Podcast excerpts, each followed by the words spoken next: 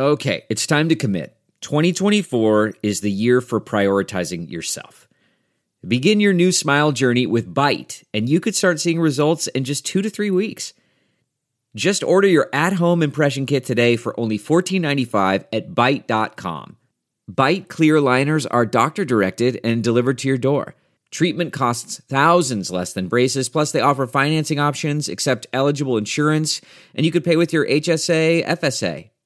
Get 80% off your impression kit when you use code WONDERY at Byte.com. That's B-Y-T-E dot com. Start your confidence journey today with Byte.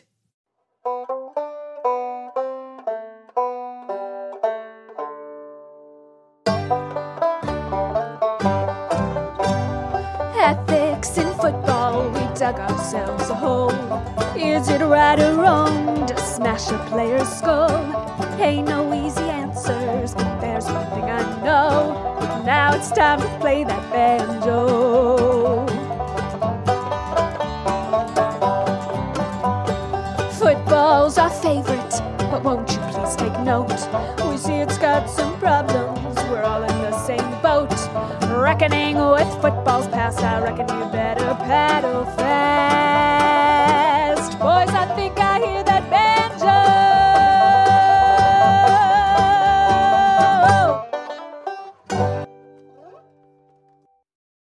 Welcome to Banjo College Football, the world's most ethical college football podcast, part of the Armchair Media Network. I'm your host, Kevin Paul, joined as always by Andrew Stevens and Brian Scott Rippey. Uh, Rippey, it's to our understanding that you um, you have a little bit of interest in this Bills Titans game going on right now. It was very important for a number of uh, reasons, and I'm a Titans fan, so like this was either going to be the greatest night ever or I probably was just not going to record this and go jump in the pool with like a weight attached to me or something. there was a, Yeah. a pool like right outside my balcony. I'm on like the bottom row here, and uh, those are really the only two options. I haven't even put sheets on my bed yet, uh, just because I wasn't fully prepared to go to sleep. Tighten up, folks. I'm sure that you could find a strength coach somewhere in this country that would would say that jumping into a pool with a weighted vest is a character builder or something. Yeah, yeah, I can find one. He's the special teams coach at Georgia right now. yeah, so Rippey, you put that thing on TikTok and you might be playing on Saturday. Hell yeah! Until I tell him I'm five six soaking, I know one forty five soaking wet. I, I think that might be competent enough to return punts for us the way we've been doing it recently. Now, well, the way they have strength and conditioning coaches now, I'm not sure that cut it for a kicker. Never mind, I can't kick for shit, but I would be like the smallest kicker in D1 football. I would get hip dysplasia within I mean, may, maybe maybe like a workout and a half of trying to uh, become a college football kicker. Yeah, Andrew, it's, I it's it'll be very inspiring if you actually play D one as the first man with Marfan syndrome to start at a D one school. That'd be pretty- We're gonna be The, uh, we're, we're an oppressed people that will be represented. the tall white male. that was the, one of the most depressed I've ever been just about just my physical stature was I did a kicker story one time, or maybe it was a punter story. It's Australian guy, Will Gleeson, the guy before Mac Brown. And I'm in, he's a great interview, and I was interviewing, and I'm standing next to him, and he's like six one on the college weight program, and I'm sitting there like, motherfucker, this guy's yoked too. And like he looked tiny on the field. Like, I have no hope in anything. Dude, I follow Thomas Morstead on the Saints punter on Instagram, and he's his. I mean, he's like 6'4", 230. He's fucking ridiculous. But in the in his off season workouts, he's doing like those dumbbell dips with like an eighty pound uh, like dumbbell uh, surgically attached to his his waist somehow. It's fucking ludicrous. It's it's depressing.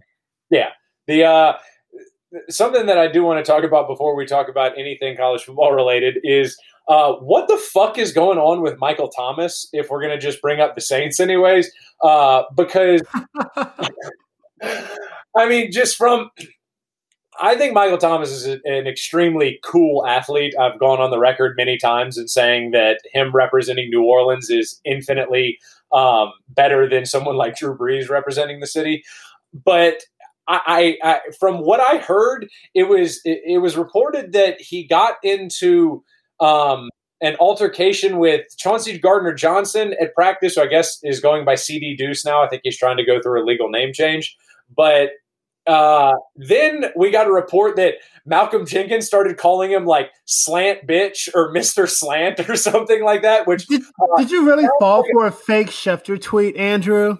Was that was that a fake Schefter tweet? It's what it sounds like. Um, at least I, I was, was, that. I thought that was sent in the group as something legitimate. I was saw the I saw the slant boy thing, and I couldn't find it on Schefter's Twitter account because uh, it's not real. And why would Malcolm Jenkins call Michael Thomas slant boy? We know Malcolm Jenkins, Andrew. He wouldn't talk. He would just go for it. I felt, I felt Malcolm Jenkins hasn't stopped talking since the Saints won their last Super Bowl. I, I, I, think he would just fight Michael Thomas straight up. And here's the. But that's what I'm saying. That's what but, it literally sounded like. He got suspended for a fight. They were but, punching each other. But I, much like Michael Thomas, also hate the Saints DBs, so I can't really blame him. Yeah, but this isn't Ken Crawley or Jason David, though. These appeared to be some of the ones that we actually like. Yeah, and they're they're bad. I look, I love Marshon Lattimore. I have his jersey. He's bad now. yeah. The uh, well, all right. That we we like to talk about transition points. Let's talk about bad secondaries, folks. I, I I know that might be a very random transition based on the college football that we watched this past weekend, but is there anything that y'all can recall that may have indicated poor secondary play? Well, I got um, one. Alabama scoring on all six drives in the second half. Touchdowns, not scoring, scoring touchdowns.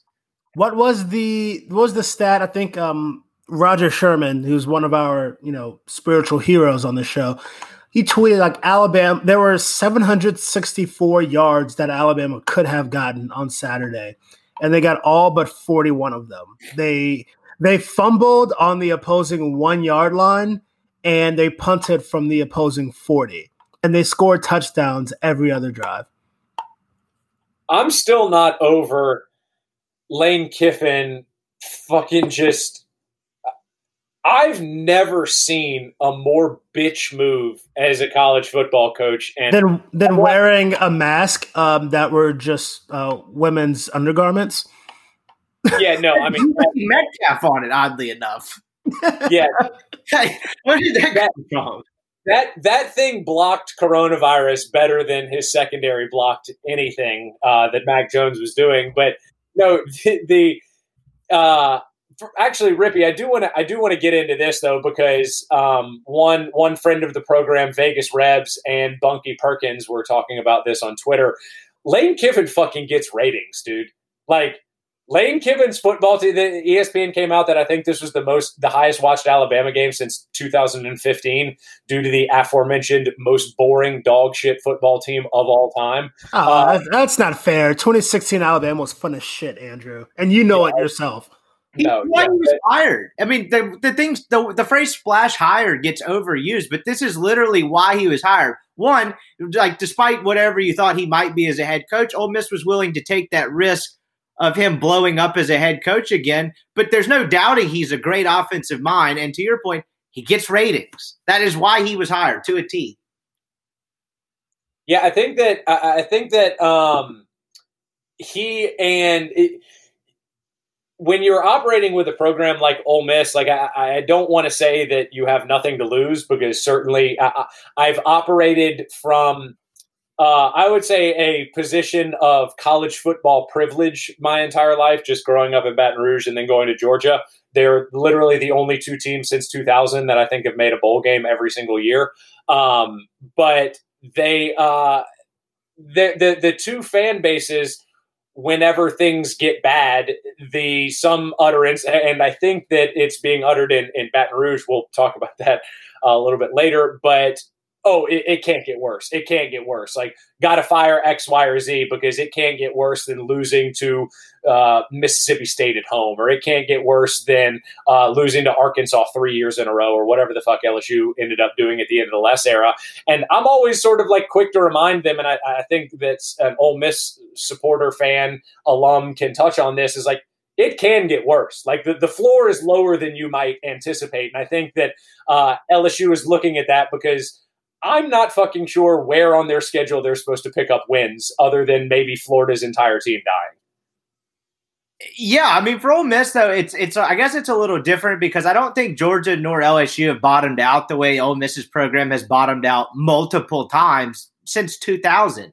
I mean, I would say if you're talking about the floor of the floor, like everyone remembers in 2011, uh, LSU kneeling with three minutes left and all that. Well, I, I would point to another point in that season. They had four games left and they lost at Kentucky where they got absolutely just shit blitzed in the second half. And they fired Houston Nutt with three games to go, but had the brilliant idea of let him finish out the season, even though it was known he was fired. and Tech, Louisiana Tech came to Oxford the next week with, I'm not shitting you, 15,000 people in the stands and won 27 to 7. And the game was never within more than less than two scores about seven minutes in. That would be Ole Miss's floor. So, I, like this whole no defense thing, they've been used to it for the last half decade. Like that, this is this is closer to the ceiling than it is the floor. I would say for Ole Miss people. I I say this as a fan, like obviously not an Ole Miss fan, but just as a fan of watching football. Ole Miss, I do not know what the issue has been over the last six years. I am begging you, just recruit linebackers. I promise it's a good thing if you do it. It can't go wrong. You can only go up from there. That's something Matt Luke got a little bit of credit for for replenishing it to a respectable level because that's where it really bottomed out. Is Hugh Freeze not recruiting a single linebacker for four years? But damn it, he got a six five star receiver in Van Jefferson or whoever four star, whoever the hell it was. And it's like actually, you don't need six of them. You probably need a guy that can tackle. But what's crazy about this, if you want to put a macro thought on the whole Kiffin thing, I know there was the whole sign stealing or whatever thing that I thought was a little lame. But like, man, you remember Ole Miss's 2014 defense was the best in college football. 2015 was the top 15 ish. If they can get half of that, they're going to be a bad team, to, bad program to mess with for a couple years. Like it, their defense just not being atrocious, and they have a chance in most games they're playing right now. Yeah, it's all, you have to do is just have a pulse, and obviously there was none on Ole Miss's on Ole Miss defense on Saturday night. But if they just decide it's like, oh, hey, we are going to be resembling competence on defense right now, then yeah, they're going to win eight to ten games a year if Lane Kiffin is still calling plays the way he has. I mean, it's not dissimilar from what the Saints were dealing with in the middle of the Drew Brees era, where it's like, all right, this offense is going to put up 7,000 yards a season. It's can the defense not give up 7,000 yards a season? Yeah. It's, if, you're gonna, if you're going to have the number two offense in the conference, like if you can just have the number 10 defense, and honestly, sometimes it's like we could even do with the number 13 defense. It's just we can't have the worst defense by like several standard deviations. Which is where Ole Miss is exactly at right now.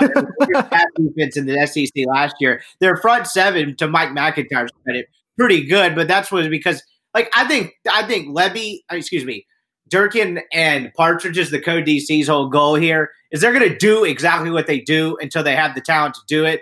Where uh, MacIntyre's thing was like, hey, fix this and make us respectable, no matter like scheme wise, immediately. And so I think that's kind of the difference in what you're seeing right now. But yeah, it's it they're they're the worst team by a lot of lot of deviations, maybe more than seven. Well, okay, okay. So so I posted a question on Twitter, and I would like for each of y'all to do your best version of it right now. Can y'all rank the defenses in the SEC West for me? Ooh, uh, I feel like Auburn's won by default right? Yeah. I mean, I guess.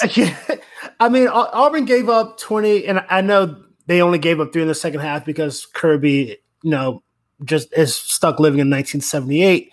But I mean, they held quote unquote Georgia to 27, um, held an Arkansas offense that has a couple good players to 27. Um, yeah, Auburn. Right, Auburn, is it quote unquote holding Arkansas to 27 points though? I don't know. Like, Feleipe, is that allowing Feleipe, Arkansas to score 27? Feleipe Frank was a four star. who else are you putting up there? Brice Ramsey was a four star KP. Yeah, and you know, then he had to uh, work under Mike Bobo. So that's a whole other discussion. But honestly, if you want to put the clear cut number one, if you want to make the only argument you can make to Auburn is Mississippi State. State's defense, for the most part, has been awesome. Their offense has just been a teetotal disaster. Yeah, Kentucky had what 150 yards of offense on Saturday. Twenty-four to two is a a score from like the football ether that will haunt Mississippi State fans forever. It's like like it, I think I would rather lose 24 nothing than 24 2. I forgot who tweeted this, but it's like they said 24 to 2 was infinitely more embarrassing than 24 nothing. Yeah, it actually, like like I remember vividly that what Florida State beat Florida one one of the Florida Florida State games was like 27 to 2 within the past couple of years. And yeah. The only reason I remember that game is because I remember it being like impressive flaming dog shit. Yeah, it was yeah, that I remember that 27 to 2 game, but it's and, and it's not even that Mississippi State earned the two. I think Kentucky like muffed a punt snap and yeah, that's how it always happens. And they punted it backwards. Hell yes. The the uh, so so speaking of, um, I mean, we can get into the rest of the SEC defenses, but the purpose of that question was, um, I mean, if you, I, I don't know what S and P says about it right now, but I, I can't imagine that there are many of the uh, SEC West defenses near the top 50 of college football. I know seemingly half of college football hasn't played, but sort of in any normal season, what is happening at Ole Miss, at Arkansas, at at A and M. I mean, at bringing me to my point of at LSU, I just Googled uh, LSU football schedule, and the first people always ask is, is LSU football season canceled? Um, and so I think that there are uh, a lot of people near Ville Platte whose cable may have cut out sometime in the last game, hoping that it simply just never comes back on. so, how, how, how, how, bad is LSU, man? Because we've. where's the fucking floor here? Like where? All right, uh, we we will get into everything that is going on with Florida and Dan Mullen, but they go at Florida, Carolina, South Carolina at home, at Auburn, Bama at home, at Arkansas, at A and M, Ole Miss at home. Who are they beating there? That's little. They have one win right now. I will. It, it doesn't matter if you win a national championship. A one and nine is worse than the best season. A one and nine season is bad better than the best season ever is good. I'm sorry. It that's what turns it uh, like everyone i know the hot thing on the internet right now is the whole the gene chizik comparison.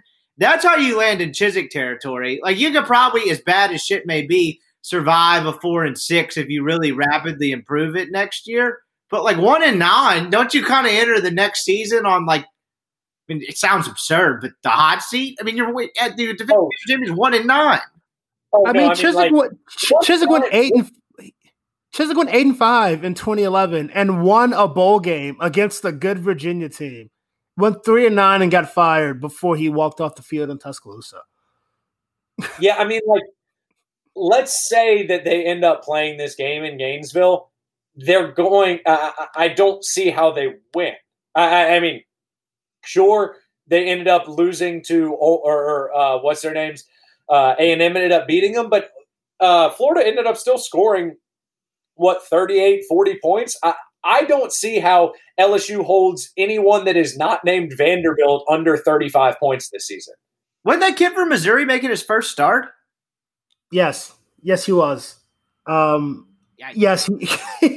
I remember watching that game and just you know, after the first wide open touchdown, it's like, oh well, you know, I know LSU defense hasn't been good, but everyone has coverage busts. It happens, you know, even to the best of us.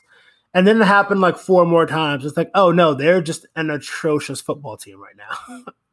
yeah, which I, which I take no pleasure in, personally. Uh, simply not. I, I, I mean, I, I, caught some flack from this from from LSU fans and, and some of our friends that I mean, they were just appalled that we could have made a Gus Malzahn comparison to Ed Orgeron. But as you might have heard Rippey just now, we might move, have moved into Gene Chizik territory. I mean, because unless we are just going to here's here's my slight issue with what we do with with a lot of these things is we focus on program pedigree in, in in the face of all evidence. Like we look at it and we say, "Oh, it's LSU; they'll be fine." In the face of them giving up a combined 96 points in their first three games, and that includes when they held Vanderbilt to seven. I just, I just, I mean, this is what it comes down to because their their offense isn't great, but Brennan is fine, right? Like you know, yeah. five and a half, six out of ten. He's Matt Flynn. He's, he's Matt Flynn. yeah, but fine, fine with the worst defense in the conference is what you're getting now. Why Bo Pelini? What I don't understand that, and it kind of flew under the radar because so much was made of what they lost. Why? What is the, what was the justification? So I, I, I can't ex- explain what the thought process even might have been. I, I know I wrote a piece a few years ago about you know how Ed Orgeron basically is Les Miles, that they fired Les Miles just to get a younger, more energetic version of him. And, you know, the Les Miles thing worked when you made good hires, but Ed Orgeron just hired Bo Pelini in the year of our Lord 2020. So, you know, you, you yeah, this is what happens when you do that. My biggest my biggest question about the entire Bo Pelini thing is because I just found out. Uh, uh, I'm not sure if you're aware. The man has a seven plus million dollar buyout, um, and so I guess what I'm wondering here is who the fuck were you bidding against? The guy was at Youngstown State the only reason that he was going to get hired at LSU is because he had seen some success here and he and Orgeron were friends. Why the fuck do you have to pay this guy top level coordinator money when he clearly, one, isn't worth it, and two, probably would have taken half of it if you would have offered it to him? Nebraska firing Pelini um, when they did, and why they did it. Look, you can say all you want, you know, oh, we fired him because the standard at Nebraska is higher. It's like, no, he he's an asshole, and that and that's the thing. You know, these coaches get hired questionably, and normally it's because they're nice guys, right? Like I think St- Steve Ensminger from LSU is a wonderful man. Uh, he hasn't done anything to be, you know, uh, I think Andrew, we looked at his record earlier, like his track record. He probably shouldn't be a Power Five offensive coordinator right now, but he's so nice. But Pelini's doing worse and is like ten times as much of an asshole as Ensminger is. And you mentioned Stephen. You mentioned that he was having success at Youngstown State. He has that one year where they get to the FCS national title game where they're at twelve and four. But I mean, looking it up right now, his record in the other four seasons: five and six, six and five, four and seven, six and six. The man's consistent, if if not anything. But you know who his university president was? Fucking Jim Tressel. Yes, Mr. James Tressel. That's sweater vest. Which, which, I mean, I think that we need to do. Um, I've been thinking about this for a while. Some maybe we call it like a relearner series, but like all of these figures in sports and speci- specifically college football, just because the way that the, I guess, non payment structure functions, that like we were told were bad growing up, or like that we're like, this person is wrong because they broke the rules, even though the rules are fucking made up and stupid. And I, I feel like Jim Tressel is one of these guys where it's like, my man turned a blind eye to guys getting free tattoos and we just raked him over the fucking coals. that's like that's what that's what we did. Black Torch on Perkins Perkins Road or, or, or on Perkins Road was was giving Tyrann Matthews some free tattoos, so Les Miles had to go fucking pop him out back. Come on. I mean, like it doesn't happen at any other program. Free tattoos. It's like I mean, we've talked about the heinous stuff other programs have done over the years. Like the Ohio State thing, like that's not even a. It's a story for like two days if that happens now and then we forget about it because it's free tattoos. And that's what that's a great point because if you remember back in the day, that was like wall to wall coverage, depending on the day that news. it. It's like, come on, who cares?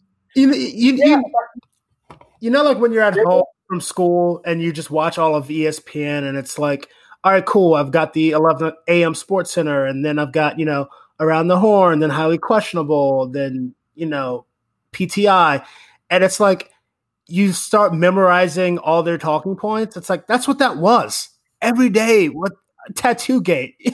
Every show would spend 15 minutes talking about Ohio State players getting free tattoos. Can you imagine that today?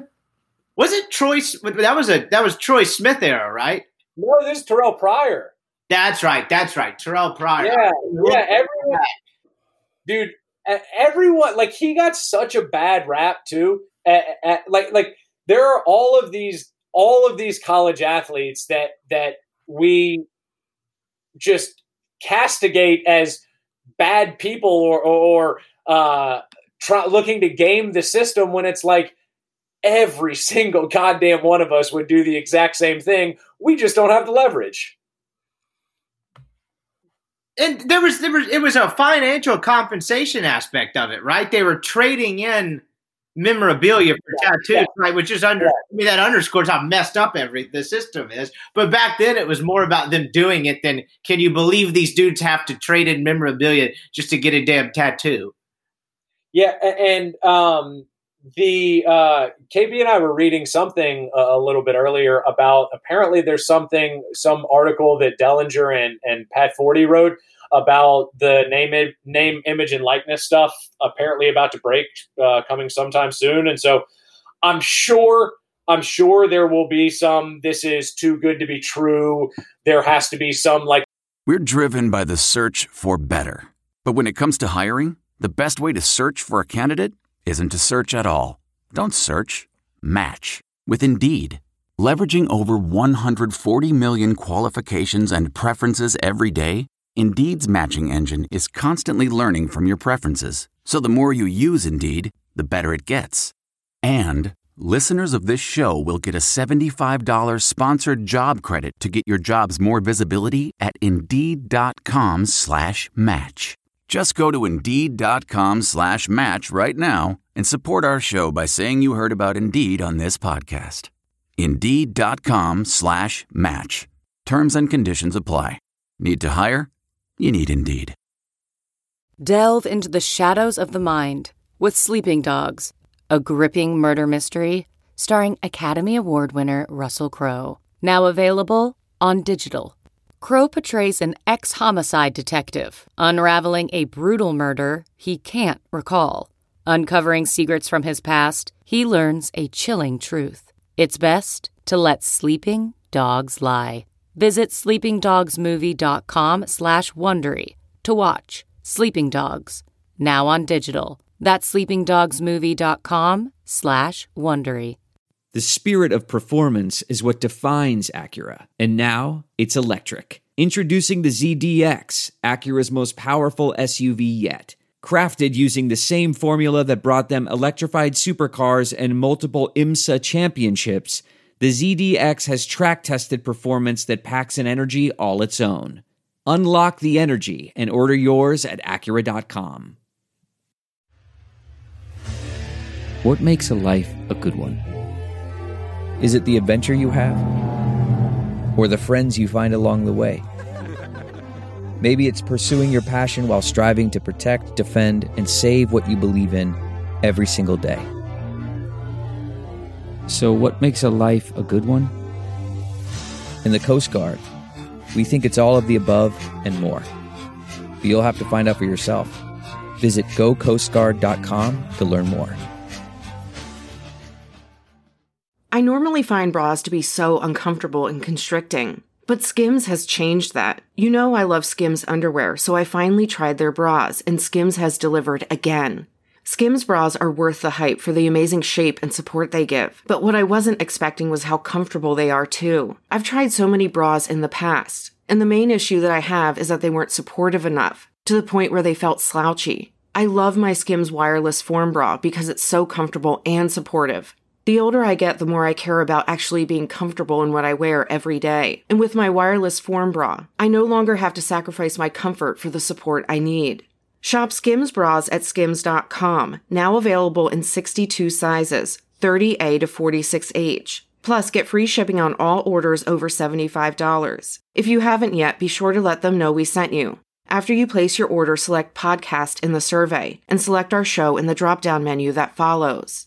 Approved sponsors by the school, and they're able to take some sort of cut. But, like, at least it, it, seems like when, when we've talked about shifting the Overton window in college football, that like all of this push for revenue split and revenue sharing has just moved the conversation into like, well, yeah, no, no goddamn fucking shit. You're not going to prevent the kid from having a YouTube channel reviewing fucking different brands of pasta if he wants to have that and make money off of it. Like, the, these are the dumbest things that you could possibly try and litigate now when you are I- I- inevitably dealing with like live rights deals coming up, uh, health insurance coming up, players trying to unionize. Like these are the chum that you'll throw in the water to just say, satiate the masses for a while. Yeah, absolutely. It it it kind of feels like the NCAA just like throwing, you know those you know those TV shows where the completely horrible guy just throws change at a homeless person. That that that's what this feels like with the NCAA. Like yeah, sh- Roman sure. Roy. Yeah, yeah, sure. It's yeah. he's Roman Roy. The NCAA is Roman Roy. It's like here, take it, fine, whatever. And it's like they're a admitting that okay, maybe you guys actually do have some monetary value, but b it's like we're going to be in control of how that value is, you know, expressed and like how much you can actually make off of it. And it's like there's rules about having agents or whatnot, and um, you know, you're not to make uh, X amount of dollars over whatever market value for this service is. And it's just, it's a way for the NCAA to still make money off of the athletes. It's just that the athletes are getting a little bit on top of it. Which, look, I don't know. I I still think we should kidnap Mark Emmert, but that's another discussion. So. Ooh. Yeah, I think that that would. Uh, we we don't have. I, I've been very very um, over quarantine, really trying to control what you can control, and I don't think anyone says that we can't control whether or not we kidnap Mark Emmert, and so th- th- this seems something that is well within our power. Yeah, Indianapolis isn't far, you know. No road trip will expense it. Throw it in the armchair. he would probably tell you about how his office will personally prosecute you while you're doing it, even though he has absolutely no jurisdiction to do so. Yeah, I was about to say we're gonna go to we're gonna go to NCA uh, kangaroo court. like, just wait until the committee on infractions hears about this one, boys. Y'all are fucked. I was about to say I'm never going to be able to play football at Ole Miss. I'll never financially recover from this. I will never financially recover. Um, yeah. um, Remember Tiger King? fuck you, man. I really, like, I really don't. It, re- it I got fucked up the other day because I was watching the finale of The Boys, and it dawned on me that I had watched the first season in quarantine already, and it wasn't last year that I, I had caught up on it. And so um, that that one made a real number on my psyche and, and grasp on sort of the, the fabric of reality to which we cling. Hey, Here's hey guys. question. Someone in the office was talking about Ki- Tiger King the other day. If we were not in a global pandemic and coronavirus did not exist and we were on with our lives as normal, if someone described you the plot of Tiger King, would you watch it? No way in hell. No I think way. my answer is no. Maybe you're into the weird stuff, and I, I don't. I don't mean that as like, what are you into? Like maybe like the the whole bizarre weirdness of shit like that fascinates you. But I would be like, I don't have time for this. Hey, I hey, mean- do you guys do you guys think Carole Baskin killed her husband? KP and I grew up. KP and I grew up in Baton Rouge, where one mile away from where I'm sitting right now, there is a live tiger roaming around a habitat, and some odd 15 miles down the road, there is a gas station screaming at LSU and um, PETA activists that they treat their gas station tiger humanely, and so Tiger King, I, I would ha- just have to say, is like par for the course for like Tuesday in in the early aughts in Louisiana. That might have been the lowest moment of the pandemic because not only that, you have the president asking if he's asked asked at a press conference a month after that comes out if he's considering clemency for Joe Exotic. They knew, and by they I mean whatever doctors that that have uh, been tasked to work with him, but they have nuked that man's cognitive ability to keep him alive. The dude just goes out on stage now and vibes for 15 minutes off of some combination of like uncut MDMA and RIMS video or whatever the fuck they've got up on. I mean, they have this guy on experimental steroids and just pure uncut cocaine. Speaking of pure uncut cocaine, the state of Florida uh, recently said that recently recently um, approved full football stadiums. Uh, now, a lot of people, uh, now a lot of entities have said no. We're still going to continue, you know, with our social distancing plan. Um, I, I, say that to say this: Florida coach Dan Mullen um, had to use a timeout because of the apparently twenty five percent Kyle Field at Texas A and M was a little too loud for them. Dan Mullen called for his university president to ease the CDC restrictions and pack the swamp. Uh, you know, I'm sure it's only a coincidence that today Florida, you know, had 19 players test positive for COVID. Uh, so, folks, I don't. This this is kind of malpractice on Dan Mullen's part, right? Calling for a full stadium and then having 19 positives, like all in the same 48 hour stretch.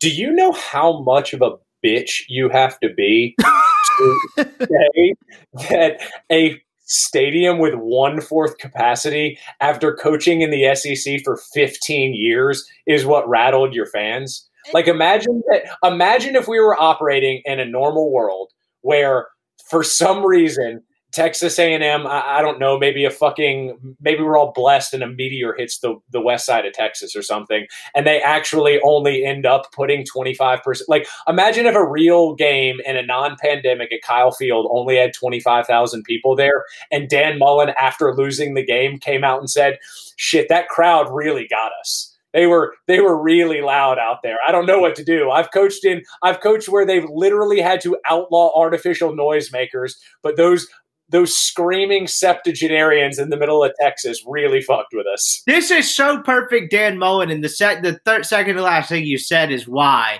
is like he had he coached it nine years at Mississippi State, where uh, to to their credit, them allowing allowed to do that is the loudest thing I have ever heard in a public setting, concerts included. When that place is sold out and they're ringing those damn things, it's deafening and he's complaining about that. Did any of y'all, by the way, see the play?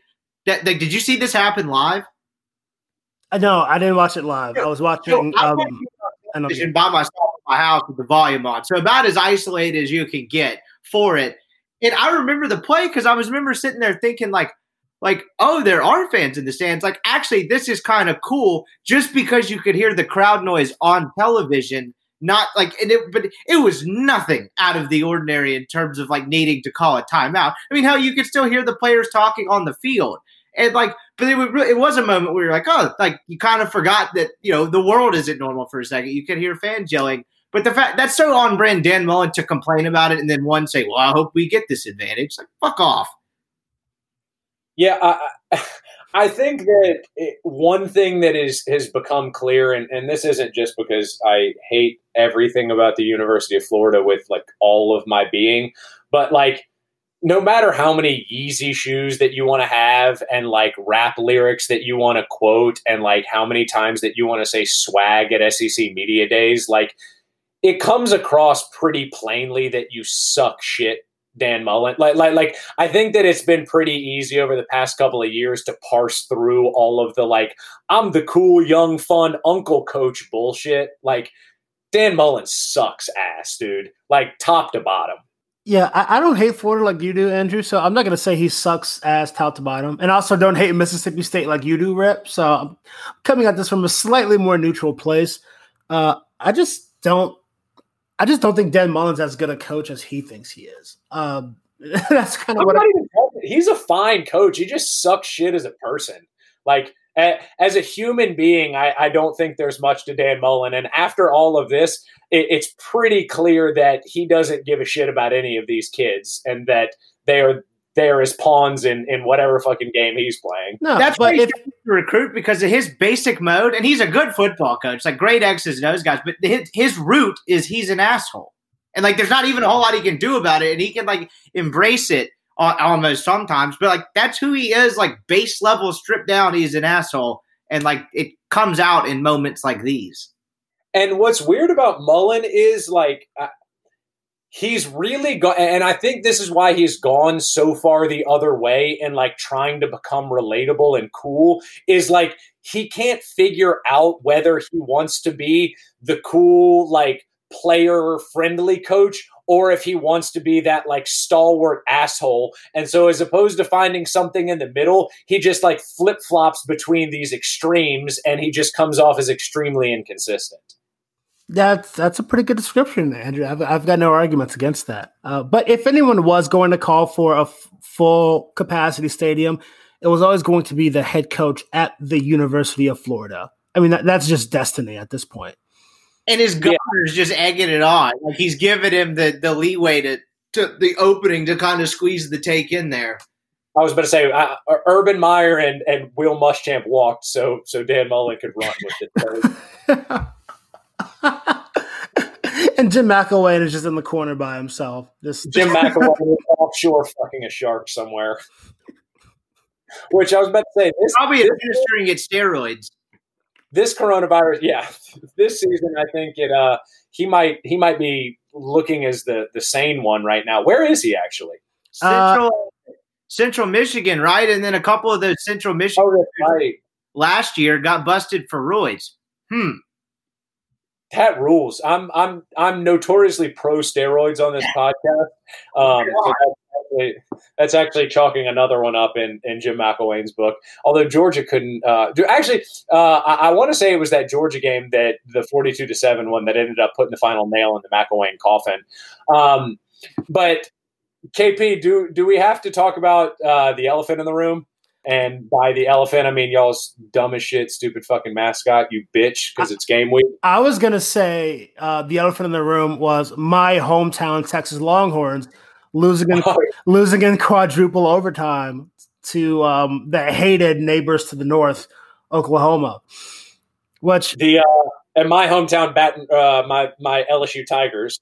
Uh, dropping a lovely game uh, up in Columbia. But yeah, Tech, Texas looked like impressive dog shit. Yeah. Uh, was there ever not to switch gears completely, but Stevens, was there ever a moment Saturday in Georgia, Tennessee where you're like, oh shit, like, uh oh, what, oh, like, like up until like six minutes left. Okay, oh, well, like, that game was an impressively blown cover by Tennessee. Just in case anyone was wondering. But like you got the goal line stand before halftime and they go forward. I'm like, they actually about to do this? Because you felt like Georgia was still the better team. But like, can they hold on? And the answer was quickly and emphatically no. And, and that's the problem with all of those games is because like Georgia does this all the time, but they also fuck it up just enough to leave the doubt in your mind every single game that like oh, this is just going to be that that South Carolina game every year where we just decide on every single third or fourth and one that we don't have the capability to move the ball 36 inches, even though we have invested in nothing but offensive linemen in the bag dropping game for a decade now. Um, and so, yeah, the, I, Georgia's offense doesn't move the ball with enough consistency for me to ever feel confident about – a lead, oh, a, a close game, if you will, or a game that we're going to play ugly, just because like even some of like the Chad Kelly teams or the LSU team last year or any team that eh, the the Bama teams post Kiffin, you just always feel like you're going to be able to move the ball to even like make that ugly game that another team might get up. Let's say I, I don't know, 24 to 10 on. It's like this game is going to be 44 to 27 Bama just because they're going to be able to score enough like that. Mm-hmm. Georgia doesn't have the offensive firepower to where if the defense, if the offense, like they do in snapping the ball over their head and, allowing Tennessee to score like that, or, or the defense gives up um, like a, a, a busted coverage. Like it wasn't a busted coverage, but after we got stopped on third and one, they threw like a 35 yard bomb. Like little things like that happen. And it's like, shit, if you get down two touchdowns, I don't know if I trust this offense like I would trust the offense from another team. And so I know this is an extremely long winded point, but this is one of the first, like one of the three, only three times in the last like 50 years that the number one S&P offense and the number one S&P defense have played. And five out of the last six times the number one defense has played, with the exception being last year when LSU kicked the shit out of Georgia. And so I'm extremely nervous from the sense that I don't foresee Georgia, unless they play a perfect game, like field positionally and special teams wise and defensively, that the offense is going to be able to do enough to keep up. So that's my whole long winded fucking point about why I'm going to be shitting my pants starting now. Yeah, no, that's a good point. I don't, I mean, I, I really do not want to get overconfident about this game at all. Um, should, you know, a clip from this podcast be uh, sprung to the masses. But I, I do think that Georgia just can't keep up with Alabama offensively. I do think Georgia's got one of the best defenses we've seen in college football in, you know, quite some time. But I mean, it's 2020. That can only take you so far. I do think that they'll get a bunch of big stops, but I don't know, man. If Bama just gets hot for two drives and all of a sudden it's 14 3, uh, I'm not sure if Georgia climbs out of a hole like that. Yeah, I know. And, and the annoying part about Georgia is like they have.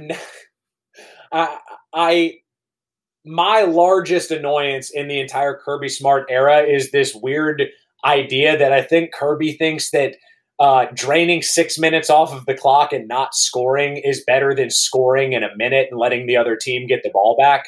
Um, I, I, just don't. That there is some weird uh, calcified mid to early 2000 or I guess mid 2000s to late aughts Nick Saban that will never get out of his brain and that all we need to do is score 21 points and the defense will do the rest when it's just no longer the world that we mildly operate in. But I saw a stat today, and like I guess the devil's advocate to this would be um I, the stat was something like when the nation's number one offense and the nation number one defense face off, like the defense, like the, the, the team with the nation's number one defense is like five and two. Like, where's the world where Georgia wins this? I would. So I think the world in which Georgia wins. I, will say this: I, I just based on the game being on the road, I do not foresee a scenario in which Georgia does not win the turnover battle and wins this. And so like that's kind of that that's kind of been my annoyance with this is this Georgia team is good enough to beat this Alabama team and I know that that might seem uh it might seem redundant based on the way that the two teams have played in the past, but uh, as a supporter of the team that has been leading in the vast majority of those games. They're still not games where I thought Georgia was the better team. I thought they came in, especially in the national championship, with a, I mean, not the national championship, the SEC championship against Tua, um, with a very good game plan. And I think they executed on that. But it, it was never a situation where I went into it saying, I think the better team is currently winning right now. I think in both those games, the better team ended up inevitably winning. But the annoying one about this is I think it's enough of a toss up to where it's like, yeah, like if if Alabama like has a bad snap, like if there's a misread on a handoff between Mac Jones and Najee, and the ball happens to bounce towards Georgia and not Alabama, or like Mac makes one bad read and we get a, we get a good break on it, like it, like I think the margins are just so slim in this type of game that I don't see any way to like reasonably predict. And it's not like I can't reasonably predict a way that Georgia wins this other than like, yeah, the bounces that any team that would win a close game just happens to fall towards us. But that concept seems so goddamn foreign when playing Alabama. I think Georgia's got more of a shot because if the defense is frustrating Alabama that bad offensively, like I don't think Alabama necessarily is going to stop Georgia that often. I mean, hell, Ole Miss was running for like six and a half a pop through three quarters. Yeah, that that was that was the biggest thing that that has concerned me about the Georgia game or the, the Tennessee game was Zamir White just doesn't look like the number one running back that we have had in the past. I mean, we, nope. we've been extremely pampered since uh, it's been a while, but I would really say the beginning of the Gurley era was has kind of been Georgia since 2012. They haven't not had a top five running back in the country starting pretty much the entirety of uh, may, maybe the. I mean, no, yeah. The, since 2012, there's been a top five running back on on every single team. Maybe not healthy at the time, but definitely on the roster. And so, Zamir White right now, eh, they got Kenny McIntosh and they got um, Kendall Milton and James Cook has been hurt. And so I think there's enough variability there, but like there is not that there is not a single player on that team that I would trust in a third and two right now. Like I know Bama's defense is what it is, but there's still enough talent on Bama's defense to where I, I, I just don't know who we're going to line up and give the ball to when we absolutely need to get those third shorts. Yeah, I think the thing that I would be most concerned about if I were you, Andrew, is the fact that Bama's defense isn't going to play that poorly two weeks in a row. It's you know, if Bama has just like a bedwetting game on defense every year, but it, it normally doesn't happen twice in a row. Uh, so that's that's what I'd be concerned about if I were you. But I don't know. It's going to be a great game. I'm hopefully going to be intoxicated for it, so I don't really remember the details. Um, just you know, I just want the euphoria or the sadness. Just give me one of the two, and then let me go to bed 30 minutes after the game ends. Yeah, um, I, I, I really, uh, th- this really is one of those games where I'm getting pissed off, and I put this on Twitter because the last Georgia Tennessee game, the second half, they played well enough to where I think they finally fucking hooked me. Like, I think there was something at the end of that game where it was like, God damn it, this stupid fucking fake season is actually means something emotionally to me now. And I knew it was going to happen this way. I knew that it, it, was going to align to where we were going to play just well enough that I was going to sell myself that before the Bama game, something real might actually happen. And then we're going to go out there and just fucking get our ass drug all over the ground. Yeah, Andrew, what happens if it's 31 nothing at halftime again, like it was in the blackout? What do, what do you do? Do you just walk into the Mississippi River? No, I'm just going to start doing harder core drugs than I was doing during the game to try to make myself feel good. no, we're doing we are doing downers. Um, if if it gets to 31 nothing. Okay. Yeah, I I I, I I'll say this: if we get beat, if it's thirty-one nothing at halftime, I'm out on the year. Like that, that is enough. Like that is my own personal uh, 15 and 0 Joe Burrow winning the Heisman to 1 and 9 uh, drop off that I'll need to completely check out for the rest of the season. Um, because th- that's going to be one where even if we beat Florida, um, my talking points will be fake season. It doesn't matter. We should have never done this in the first place. So I just want to get that straight. Switching gears slightly, uh, Rip, I do want to talk about Ole Miss playing Arkansas this week. Uh, and it's weird to call something a trap game after you lose but this is a trap game for Ole Miss, right? Uh, yeah, sort of in a way. I would. I don't even know. Like, like at the beginning of the season, would have answered yes because in all likelihood, with the way the schedule looked, like if you don't go beat Kentucky, you're staring zero oh and four in the face. If you don't go beat this fledgling Arkansas team, but they're not really fledgling at all anymore right? Like they look very good. They should have won that game at Auburn. They got absolutely royally screwed on that fumble that wasn't called a fumble or whatever towards the end at, at the very end of that game. They're a good program. I would say it's a huge springboard game at this point because you look at Ole Miss's schedule. They've got Auburn at home the next week. Then they go to Vanderbilt, and then they have South Carolina at home before finishing the year with LSU at A&M and Mississippi State. Is there one game on that schedule? I would say maybe at A&M, maybe if you're making the case. Is there one game Ole Miss absolutely cannot win? No, there's not. They're they're capable of winning every game. On the road and beat Arkansas, then like what, what are your expectations? So like I would say this is a huge springboard game in the sense that like if you're going to cash in on this fake season and some momentum for Kiffin, if you can go win that, you got a chance to re- reel off a couple. I mean, it sets up a really fascinating matchup the next week against Auburn.